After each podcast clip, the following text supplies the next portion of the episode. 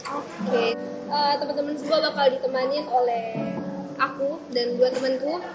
Nama aku Maurina Humaira dari Informatika Angkatan 2019. Next ada temanku Haikal.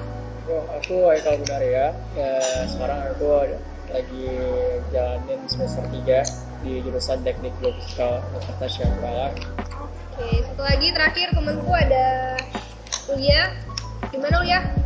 Uh, ya, jadi nama aku udah Fatin Ulia. Aku mahasiswa semester 3 Teknik Kimia 2019 Sip, kalau gitu. Sore-sore gini ditemani sama pisang goreng ya. Enaknya kita tuh diskusi ngobrol-ngobrol santai. Jadi nih, aku lagi kepikiran banget tentang isu mental. Apalagi kita lagi di pandemi ya, di masa pandemi di rumah aja.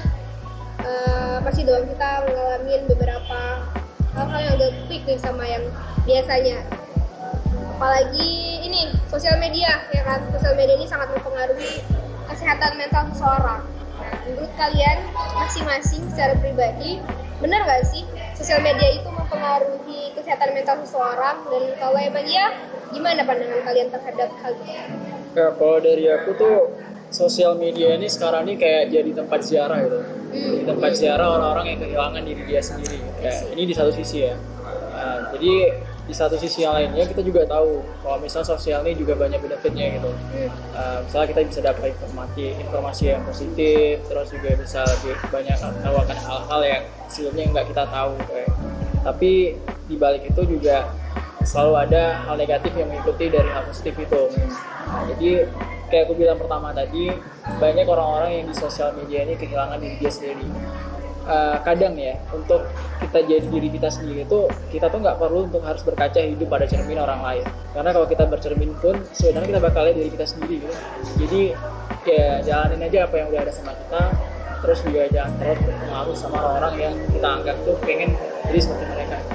Oke berarti kalau misalnya aku dari Haikal sendiri menganggap bahwa si apa sosial media ini punya dua sisi mana kita yang nentuin sisi mana yang mau kita pegang yeah, itu ya intinya. Yeah. oke okay. next uh, Uya gimana?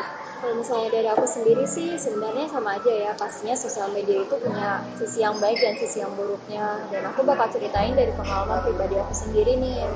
Jadi pas awal-awal pandemi kan uh, kerjaan aku tuh cuma ya udah main sosial media aja gitu. Tapi awalnya sosial media itu masih aku anggap sebagai sesuatu yang positif gitu tapi lama kelamaan hal tersebut malah menjadi bumerang sendiri untuk aku. Gara-gara aku terlalu candu sama sosial media malah kehidupan aku e, di keseharian aku tuh nggak jadi jadinya nggak produktif gitu.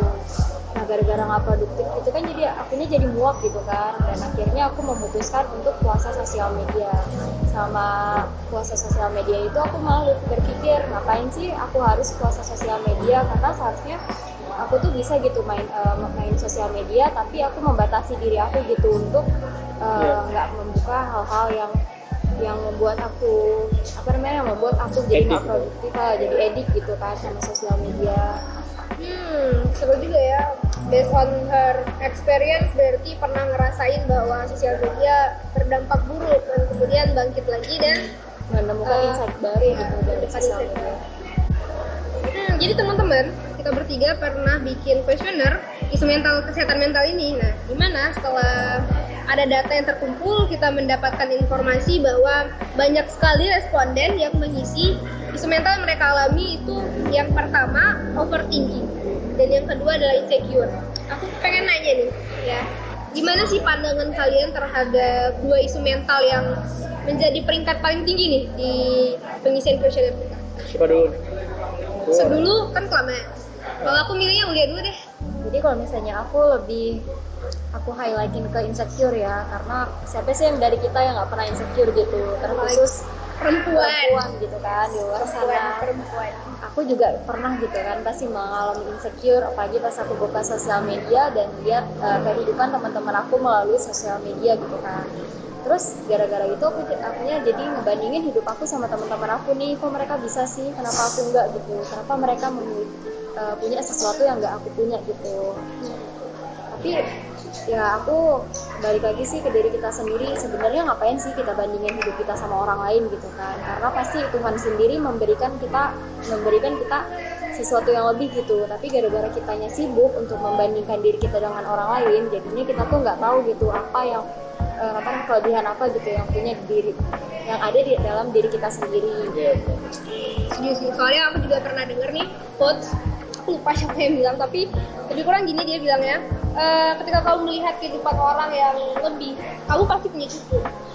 Jadi di mana kurangnya? Ya intinya tuh bersyukur dan fokus on yourself ya oke nih kalau menurut Haikal sendiri tentang dua isu mental tadi yang memiliki peringkat paling tinggi lebih klik yang sama mana nih? Yang overthinking kah Ya, atau insecure lebih ke overthinking ya. Kalau misal tadi Uya bilang kalau di highlight nih ke insecure tuh lebih Hmm. identik sama apa sama perempuan. Mhm. Kalau overthinking itu justru sama laki-laki. yes karena laki-laki tuh pemikir I Iya. know it Yap, setuju. Karena juga gini ya, overthinking kebanyakan sama laki-laki itu kenapa? Karena mereka tuh juga punya poros tanggung jawab gitu. Tanggung jawab terhadap diri mereka sendiri, keluarga mereka, dan juga masa depan mereka ya.